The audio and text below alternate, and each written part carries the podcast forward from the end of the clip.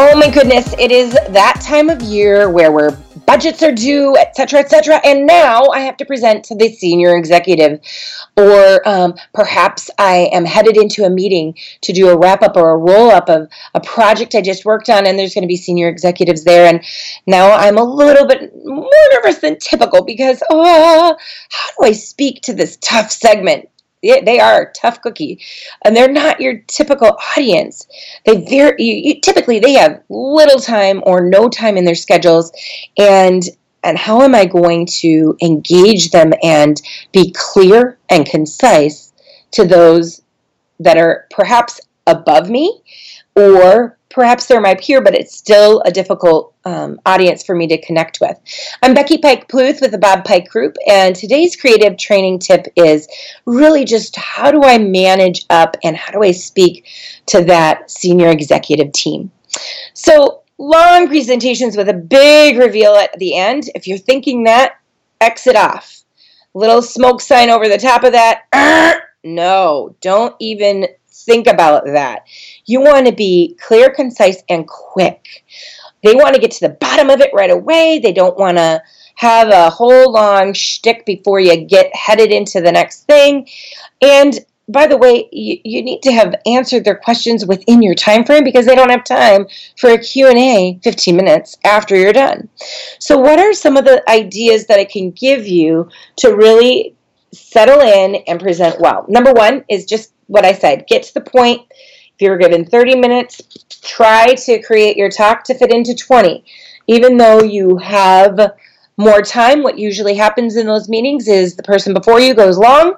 Now you're down to 25 minutes, and really they need five minutes back for a break of some sort. So plan for 20 minutes instead of that 30 and hit just the highlights, those, those data points that are um, you know, important supporting data or tangential areas of importance for whatever you're talking about.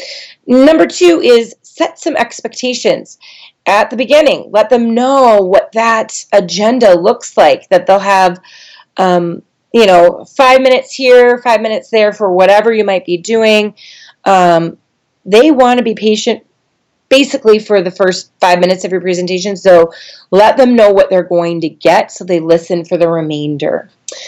Another idea, give them what they ask for. There's nothing worse than um, going onto YouTube and oh, you click on a video because the description looks so great, but it was clickbait. And now you clicked in, now you watch the first 30 seconds, and it's totally not true. My daughter the other day was watching a video and it was supposed to be they, they had said it was going to be on how i killed or the death of my um, um, my position or my job as a nail tech or something she was watching these nail videos and thought that sounded oh yeah i want to see how that happened well lo and behold it was, it was nothing of that sort and she was upset because it's clickbait just like kids get upset executives get even more upset when you have clickbait um, making it seem interesting and then all of a sudden you get into it and it's not. Um, give them exactly what they needed it. Another idea, um, two more. Create um, an executive summary on your, if you're doing PowerPoint, do it on that. If you're doing an agenda and a handout, do it on there. But in there, keep yourself on track with clear, short or overview of your points so that they really know and they have that summary slide um, for the rest of their time. You know what? We follow the 90 20 10 rule. 90 minutes presenting, in this case with executives, it's going to be probably less than 30. 30 minutes, um, you know, at the 10, 15 minute mark, give them time to just really think about what they've learned so far. And then um, you know, every 10 minutes, keep them interacting or engaged in some way, shape, or form.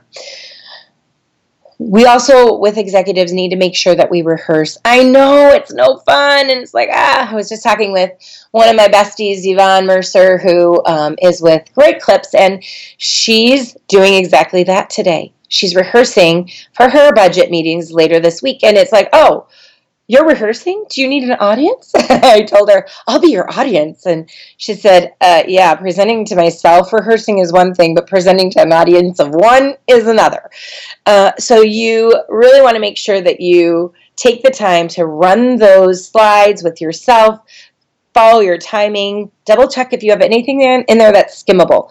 Get rid of whatever is unnecessary. Guess what? They'll be okay with the fact that you didn't present for 30 minutes.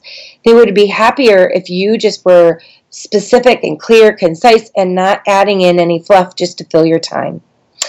It is a ton of work to do shorter presentations. So the shorter your presentation, the more work that's going into it. Don't think for a minute that your eight hour training session is you know harder to create. It's actually easier to create eight hours, harder to create one or 30 minutes that are really insightful and what they need. So know that it's a ton of work, and if you can nail this type of presentation, you can nail a lot of other types of presentations. Thanks for listening. I'm Becky Pike Pluth with the Bob Pike Group. We'll see you next Friday.